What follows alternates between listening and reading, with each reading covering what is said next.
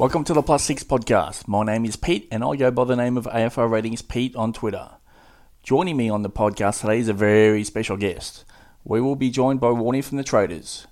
This will be part one of a two part series. I hope you enjoy. Joining me on the podcast today is a man who is one third of the Traders. This is a man who bleeds red and black. This is also a man that lives in the beautiful island of Tasmania. You know him on Twitter as Warnie DT. Welcome to the show, Warnie. Thanks, Pete. Great to be here, mate. Uh, how's the season shaping up for you, Cal and Roy at Fa- AFL Fantasy HQ?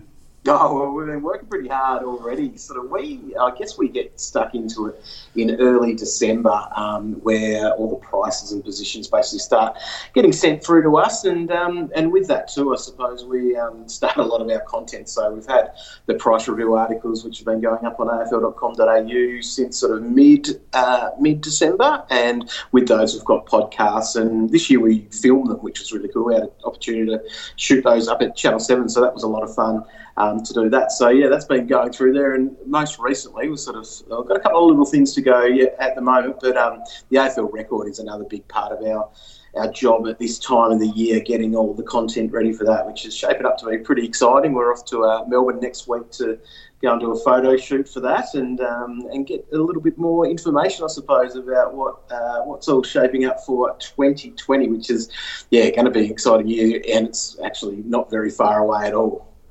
Yeah, we were only looking within about a two week time frame of AFL fantasy opening, so it's all genuine excitement from obviously for me and the listeners out there, and obviously yourself to uh, get kicking off uh, selecting players. Yeah, and that's the thing. I think we love it all when it opens, and I think I love it especially because it means that we actually almost start getting into our routines and everything all happens now. It's all, I guess it is speculation for another 60 odd days, but um, we can start really piecing together our sides and, and thinking about what we're doing as we sort of lead up to the March series, which is when it all really heats up. And then obviously round one and that lockout week is the biggest week for any fantasy coach in their year. The one thing I can remem- remember about signing up for AFL Fantasy is when Selby tied for first, and and it actually there was a, a, count back on who who signed into AFL Fantasy Classic uh, first was actually deemed the first place in a tie for first. Um, so that that is one thing to remember when signing into AFL AFL Fantasy is to get clicking ASAP yep, make sure you're onto it, and then uh, be ready to get on board, and then click along your teams that many times for the next, uh, well, 60 odd days. It's pretty crazy. We'll be uh, up and about, and there'll be plenty of content going around as well to keep you engaged. And Pete, I'll be following all of your stuff because that is super important. Yeah, that's the one thing that I make sure that is as accurate as possible is the information that's coming out of AFL Ratings Twitter and, and AFLratings.com.au. Um, as we dive into this podcast, uh, can you remember how you got into AFL fantasy? Uh, well, back in the day when I was in high school, I actually did um, do the, the mail-in one that used to be in the Age. I can't remember if it was the Age or the Australian at the time. I just knew it was a big newspaper when I was about 15 years old, and actually had to order it in and make sure that they'd get that because I lived on a nice little coastal town in Tasmania, and um, only about 1,500 people live there, so we didn't always get um, all of the, the national papers or the or the mainland papers, we like to call them here in Tassie. So I did that, but struggled with that a little bit because it was about trying to get that in and all that sort of stuff. So that was probably my first real taste. But what I do remember when Dream Team started, we are at uni, and I remember we were sitting in the computer lab when we read all about and saw it, and we did sign up there and had a bit of a crack. I guess we sort of played and didn't totally understand the game from the get go, but couple of years into it, we started knowing what was going on. So that was sort of in those sort of early 2000s. Um, and then I would say that we were sort of hardcore fanatics by about 2005, I suppose, and that's when um, Roy Cow and I were living together, and that's sort of where our our journey started as well, because we lived and breathed our fantasy footy teams, and um, yeah, and then we started producing some content about it. Okay, this this is a question you might not be able to answer or remember. Yeah over probably a beer, who was the first one to say, "Hey, we should do something here"? Uh, well, that was probably me because I'm the nerd that likes a lot of that sort of stuff and see how that goes. But I think it was it was pretty um, an organic thing. We didn't really do a hell of a lot of. Um, planning to make it all become anything. Um, what had actually happened, one of our mates started a blog um, and we sort of decided we'd produce a video for it. That's sort of where it really started. So um, that's where we were, and yeah, the three of us started dribbling some rubbish in front of the camera, and yeah, that's that was now that was 2007 that we did that. So yeah, quite a while ago now. The one thing I can, yeah, I can't remember whether it was the age or the Australian back in the day. We're showing our age right here. yeah. um, but I can remember you had to call up, and I think everyone, every player may have had a four-digit code to change.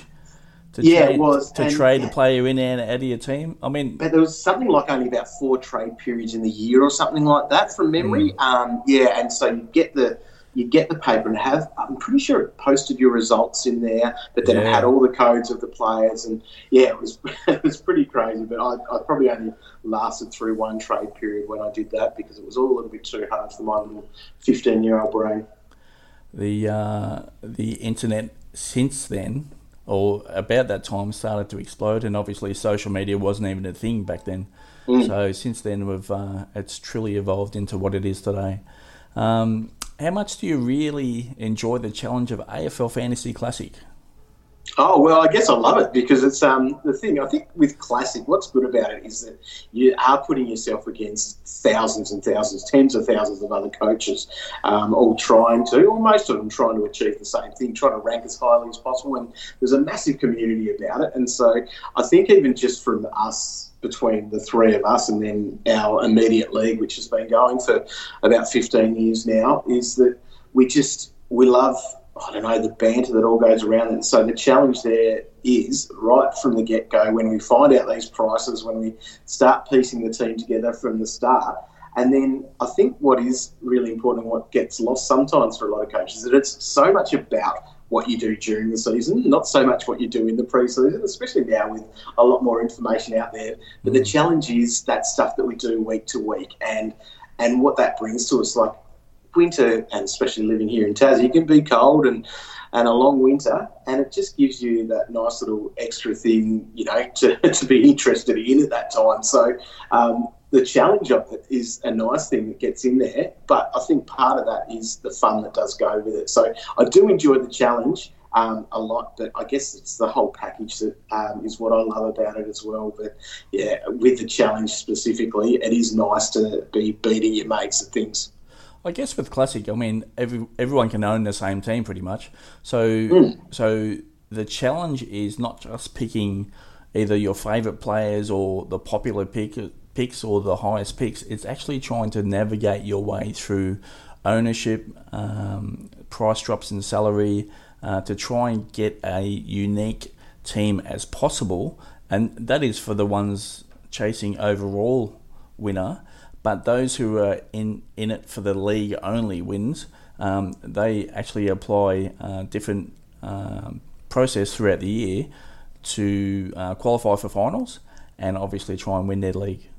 Yeah, and I guess that's that's one of the things that the, everyone's sort of got a little bit of different um, idea or strategy into why they're playing the game, let alone how they execute it. So um, that's that's one of the big parts as well. If you're playing for leagues, it can be a little bit of a different thinking than the overall. And and although two trades per week, when that changed five or six years ago, I think um, I think that's that's been a positive thing for the game because it's probably brought the way that you play it closer together because you know some years that I'd be struggling overall rankings so I'd bank the trades and then wait for that but now it's it's brought how you play league versus how you play your overall ranking closer together Um, I try and improve on my overall uh, ranking each year.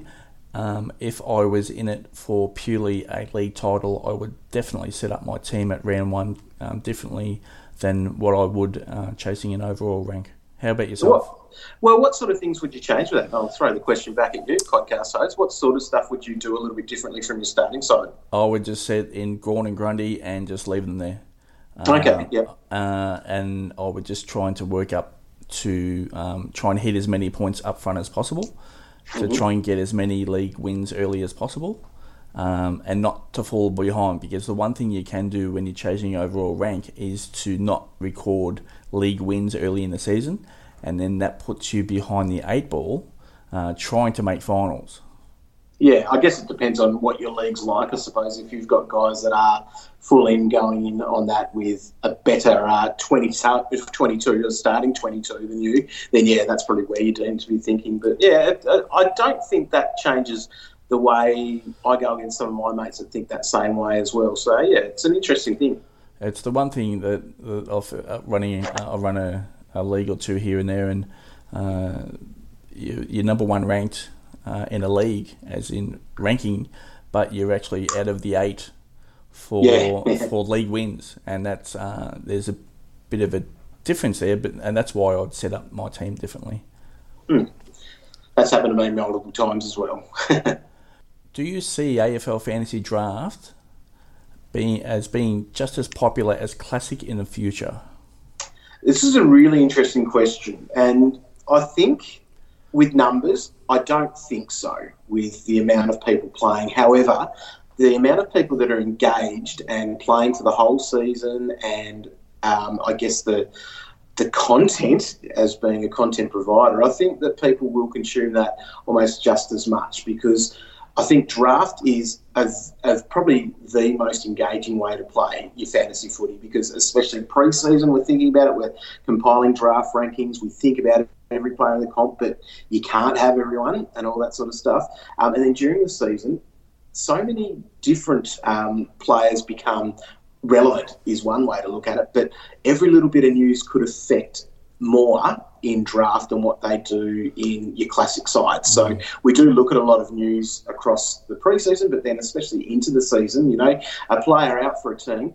While you might not own them, what that could mean for someone you pick up off your waiver wire as a free agent there is could mean a lot more than what you do with your typical stuff in your classic side because a lot of the times a change to a team in classic might have a little bit of an impact um, and you've got a trade that you can get rid of them if you really needed to and stuff like that. Whereas with your draft side you've got to be managing it a lot more and i guess too you're thinking around it all the time um, almost every little bit of news I know I'm like this is I've got my draft cap on and I'm actually thinking about how that could affect and how I might be able to, uh, you know, use and abuse other members of my league to uh, try to make my side better because of it.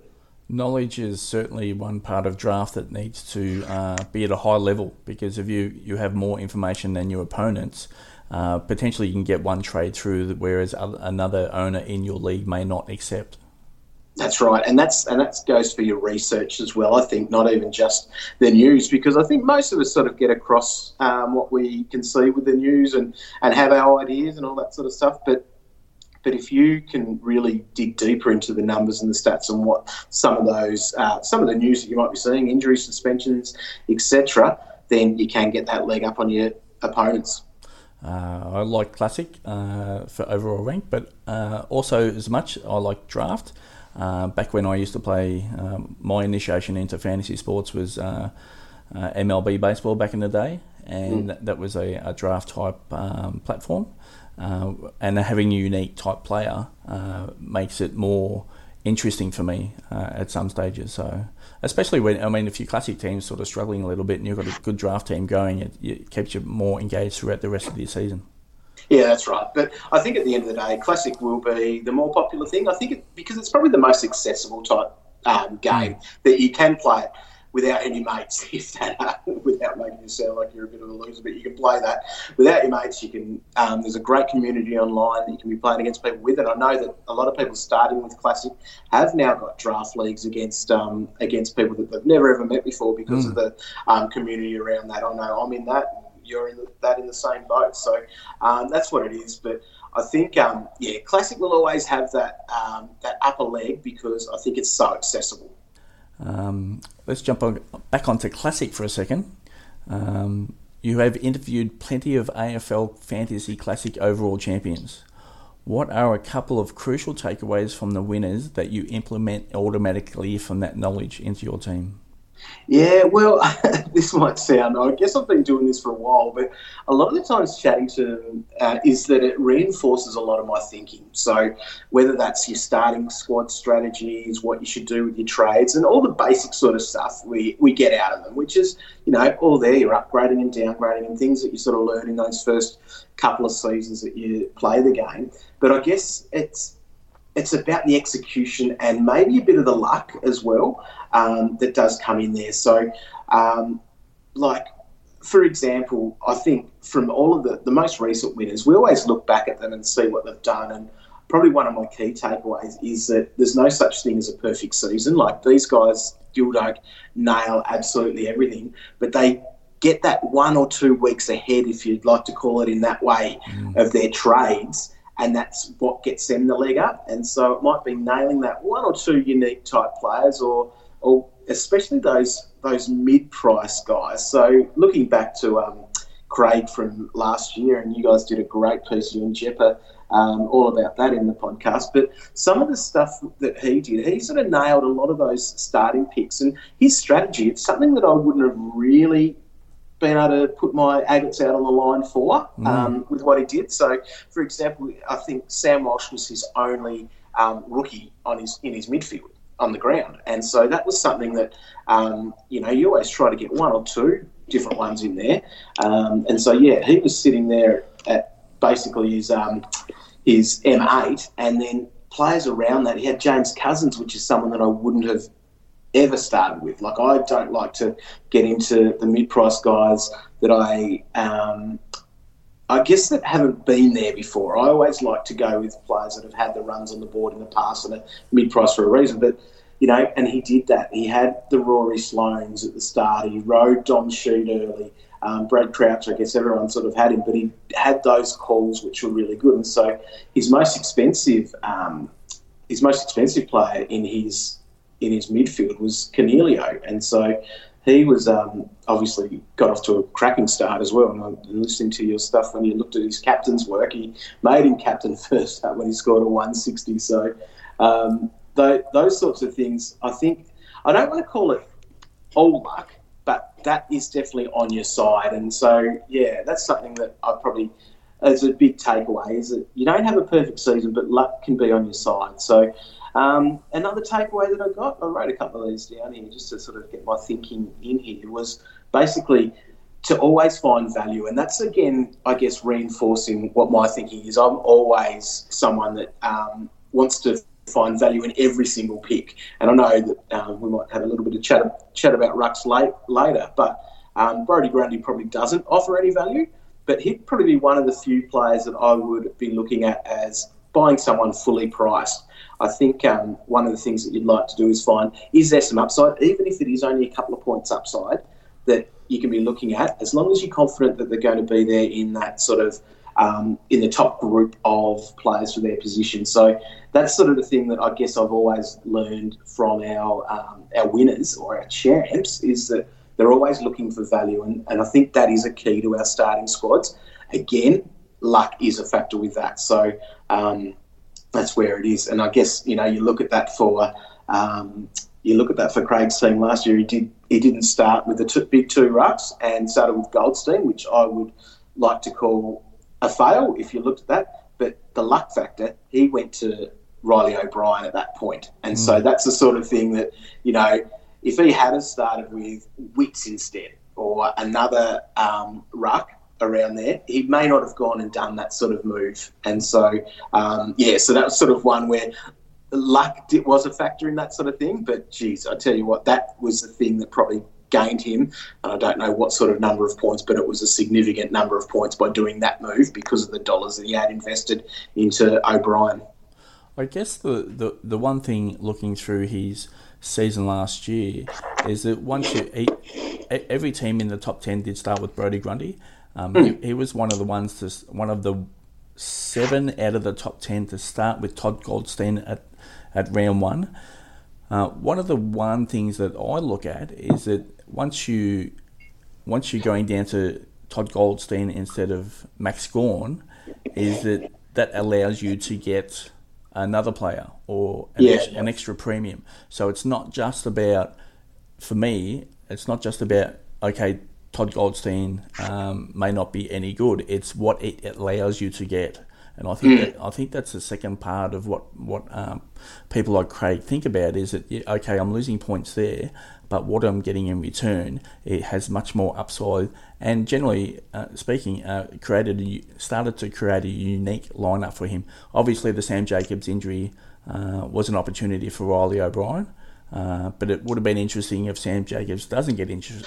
Yeah, injured yeah. As a what move does he make uh, when at that stage Max Gawn and Brodie Grundy are starting to? We already had Grundy. When Max Gawn starts to score those high scores, what move does he make? And it was it was a genius move. I love it and all of that. But what happened if Jacobs did come back in round five or six into the side rather than being stuck in the twos mm. as he was? So, uh, and we even did see at the end of the season that Jacobs did come back into the side. So, um, yeah, there's a lot of what ifs, but geez, Craig is a legend and he's a very nice bloke and he did very well to uh, sneak home and win it. I guess the, the other thing that I take away from there is is that it maintained his buy structure. So when yep. when Max Gawn and Brodie Grundy had their buy, I believe it was at round 13 of the same week, most people who were running with Grundy and Gawn had a max of 20 players available, but he had 21. Mm. That so, can make a massive difference. And obviously, uh, he copped uh, Reilly O'Brien against Mabior Chol in the absolute, absolute dream matchup of match where he crushed for over 140 points, which you can't forecast, you know, 10 weeks earlier. Yeah, yeah, of course. Um, because at that stage, Toby, Toby Nankervis wasn't injured. Um, it was around that time anyway. But uh, these are the type of things that when you get an extra player at, during the bye weeks, uh, especially when people are running with you know max 20 is that you can pick up some points there so that's another mm. takeaway from there the other one where you mentioned um, uh, listen, uh, listening to um, talking to Selby and also Craig is a, a, perfect season. It it's just it's almost um, a, it's a pipe dream. I don't believe yeah. it happens. Looking at Craig's team, even from last year, uh, things didn't run perfectly early. No. Uh, so it's not as if, um, and this is where people probably lose heart early when they get a poor score. I mean, Craig Craig's team did have some poor scores early in the season.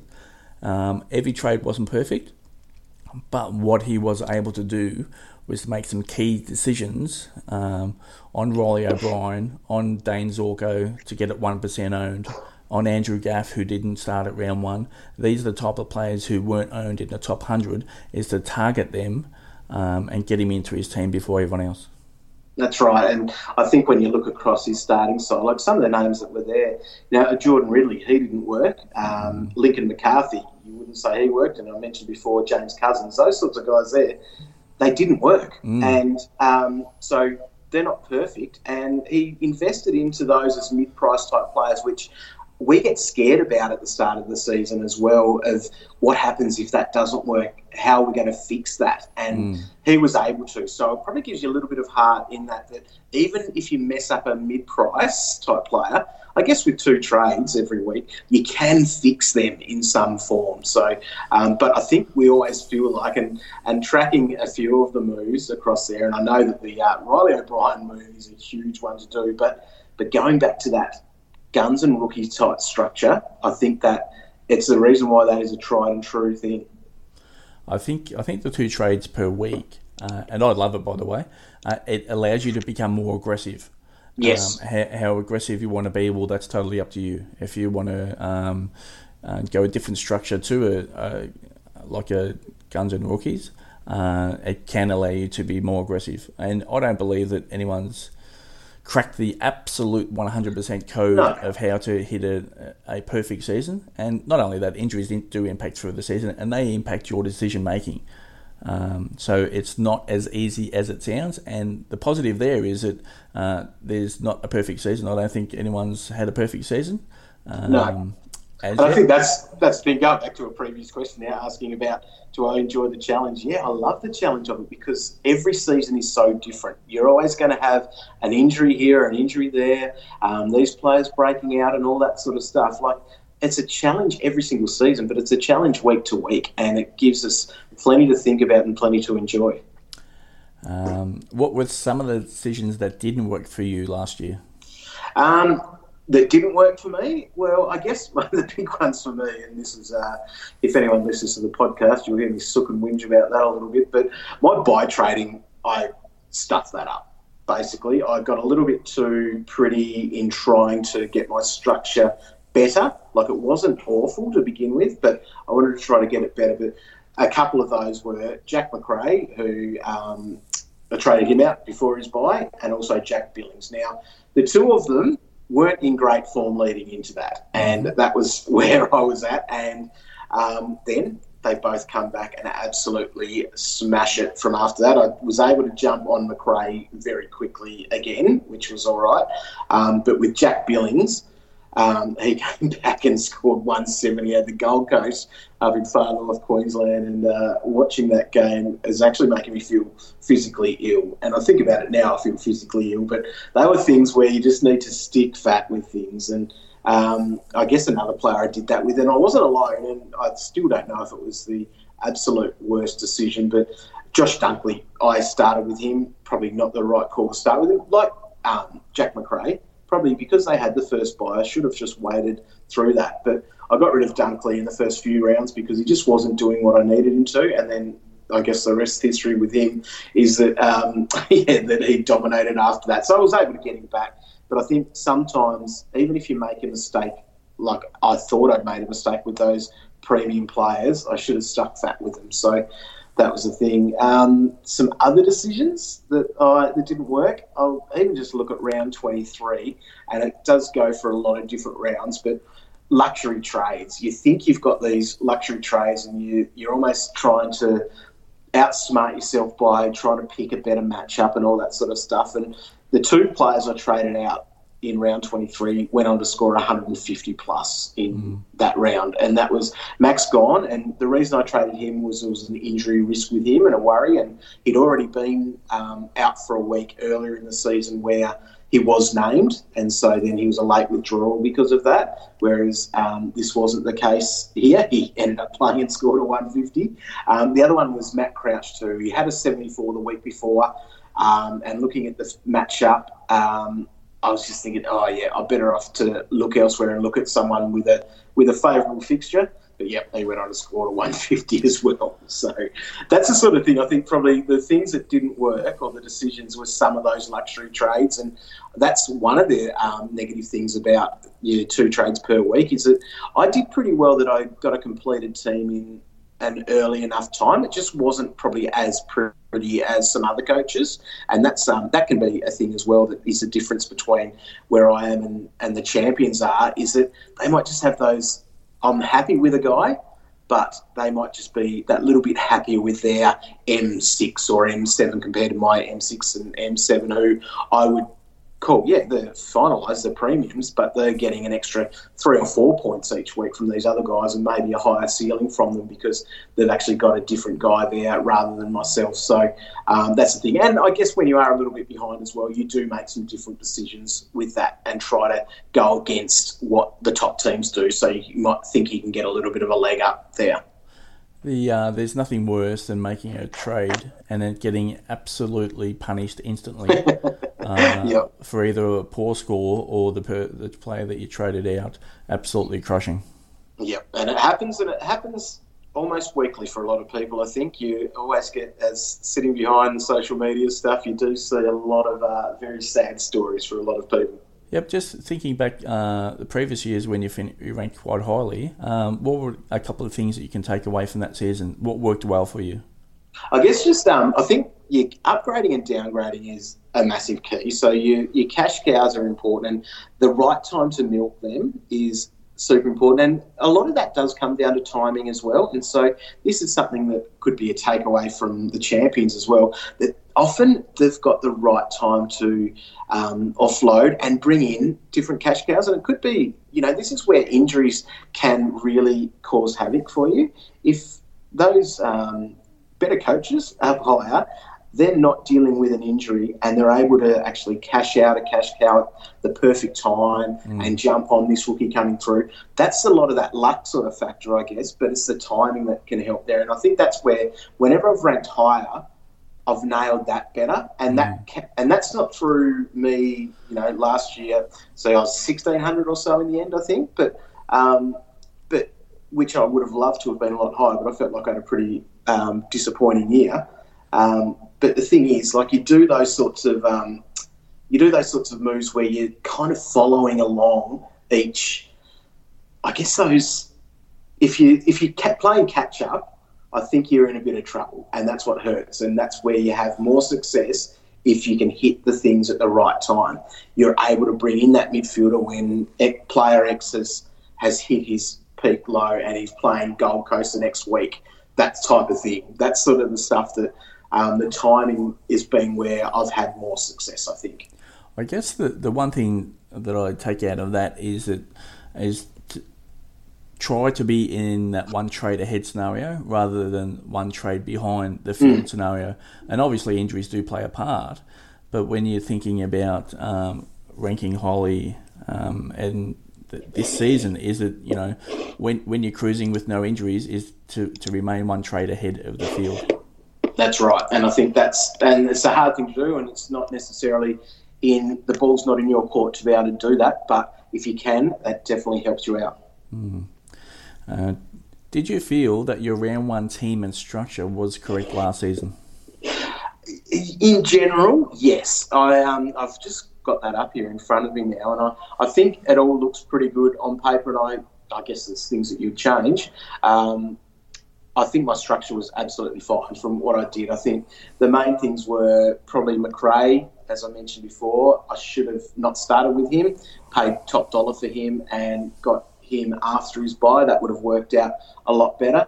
Um, so, you know, otherwise it looked pretty good. I did miss a couple of players, but that's what those initial trades are for. Like Travis Boak was one um, that a few jumped on, a few waited the week or two because, you know, there was a bit of JLT hype, as we call it at the time, but that was the real deal uh, with what he did. I guess probably my biggest hindsight regret type move was not starting with Taranto and then not correcting that one and picking him up. There was a bit of pride for me. And I think it's the old school coach in me at times that I just wasn't, I didn't buy that he was going to be improving on that 90 average as much as he did. And I wonder if I had have picked him up earlier, what my ranking would have turned into, because I'm sure my season would have been a hell of a lot different.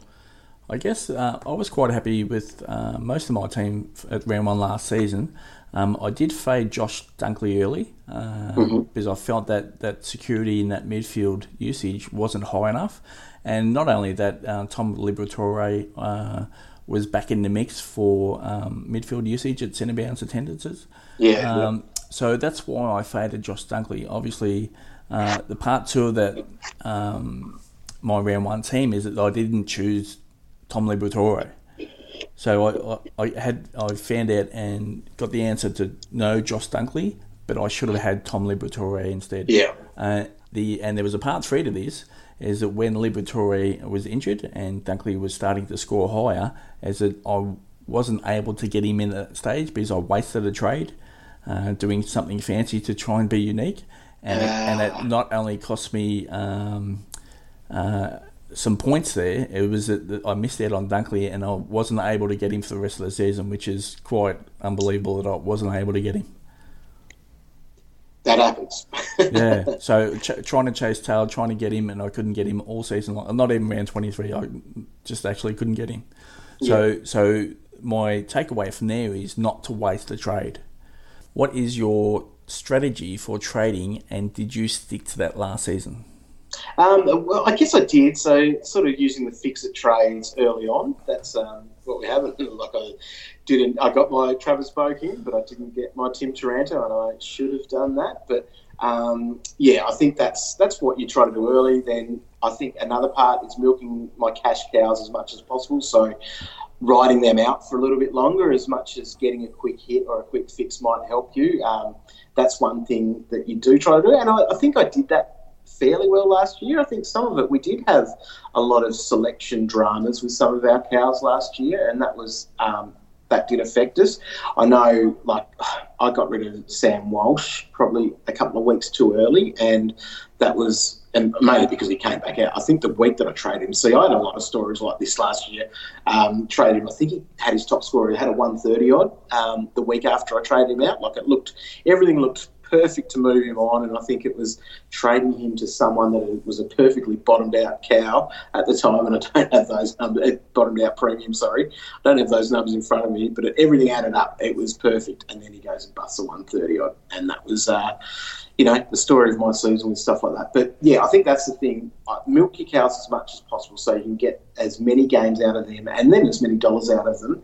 Um, that's what we've got. And then I think the other strategy is making sure that I'll prioritise getting the right rookie cash cow that's coming through during the season, making sure I jump on them at the right time, which I don't want to wait more than a week for them. So um, I might get them week one if I'm feeling really confident, but I don't usually get on those guys um, the second week. And I know I looked at some of Craig's trades from last year. He was quite happy to get someone like I don't think he got Marty Hore until round five last year. So mm. um, he was happy to pay. I think it must have been about fifty odd k more for that. In my thinking, that's too much, but I think um, I don't know. I would have tried to have got him earlier if I didn't have him. But um, that's something that um, I guess we all have to think about with what we do with our um, fix-it trades and that to begin with at the start of the season. I guess um, one of the things with your strategy for trading, your week-to-week injuries dictate a lot of what you do. So um, that's something that we that we've got to manage as you go through, and that changes your thinking. Um, and I, yeah, I guess I haven't hit the sweet spot with how you hold and trade like injured guys too. That's another thing that um, last year I nailed a couple where I got rid of them straight away and it turned into a longer injury, or got rid of someone when they had their injury and it ended up being a one week. And you know, Lachie Whitfield's a perfect example of that. Came back um, and busted out a 190 in his return. Whereas, um, you know, I held on to a Matt Crouch for three weeks, which sounded like it was going to be a one week and it turned into three weeks. And, you know, my, my fortunes would have been much better than playing a bench guy for those three weeks and moved him on a lot quicker. So um, there's some, there's some, uh, I guess you can hold, but often it's safer to move them on. Is how I feel with a lot of that sort of stuff. I guess the one, the one. Did you have issues with Patrick Dangerfield last year? Uh, yeah, and I got rid of him um, for one of them as well. Yeah. So he was in and out of my side. Yeah. Um, I, I, think I did trade him out instantly. Um, yeah. And I think he did miss that one week, or maybe we got lucky that he didn't play. Um, That's right. Yeah, I think it was. Yeah, can't exactly remember that now. I try to put him out of my mind a little bit, although he's, he's poking his head back up on the radar for uh, 2020 at the moment. I'm uh, liking a few things about him at the minute. Well, that might be Calvin in my ear. Yeah, because just, he's changed his tune on him. Yeah, just on danger. Obviously, um, people, quite a few people would be frustrated with him. Um, but that's when he was a forward. As a mid only, I would expect ownership to be a little bit lower yeah, yeah. Uh, for people to just to get rid of that frustration, and that's that's not on Patrick Dangerfield. That's on us as fantasy coaches. But um, if you're looking for a somewhat a unique, Patrick Dangerfield might be that guy in 2020 at round one. Definitely, definitely. That is episode seven of the Plus Six podcast in the books. Stay tuned for part two with Warney in episode eight, set to be released soon. Before we close this podcast, if you would like a chance of scoring a plus six podcast cap, just retweet any podcast link that is sent out on Twitter. We'll give a few away towards the end of preseason. On that note, we will wrap up this podcast. Thanks for tuning in.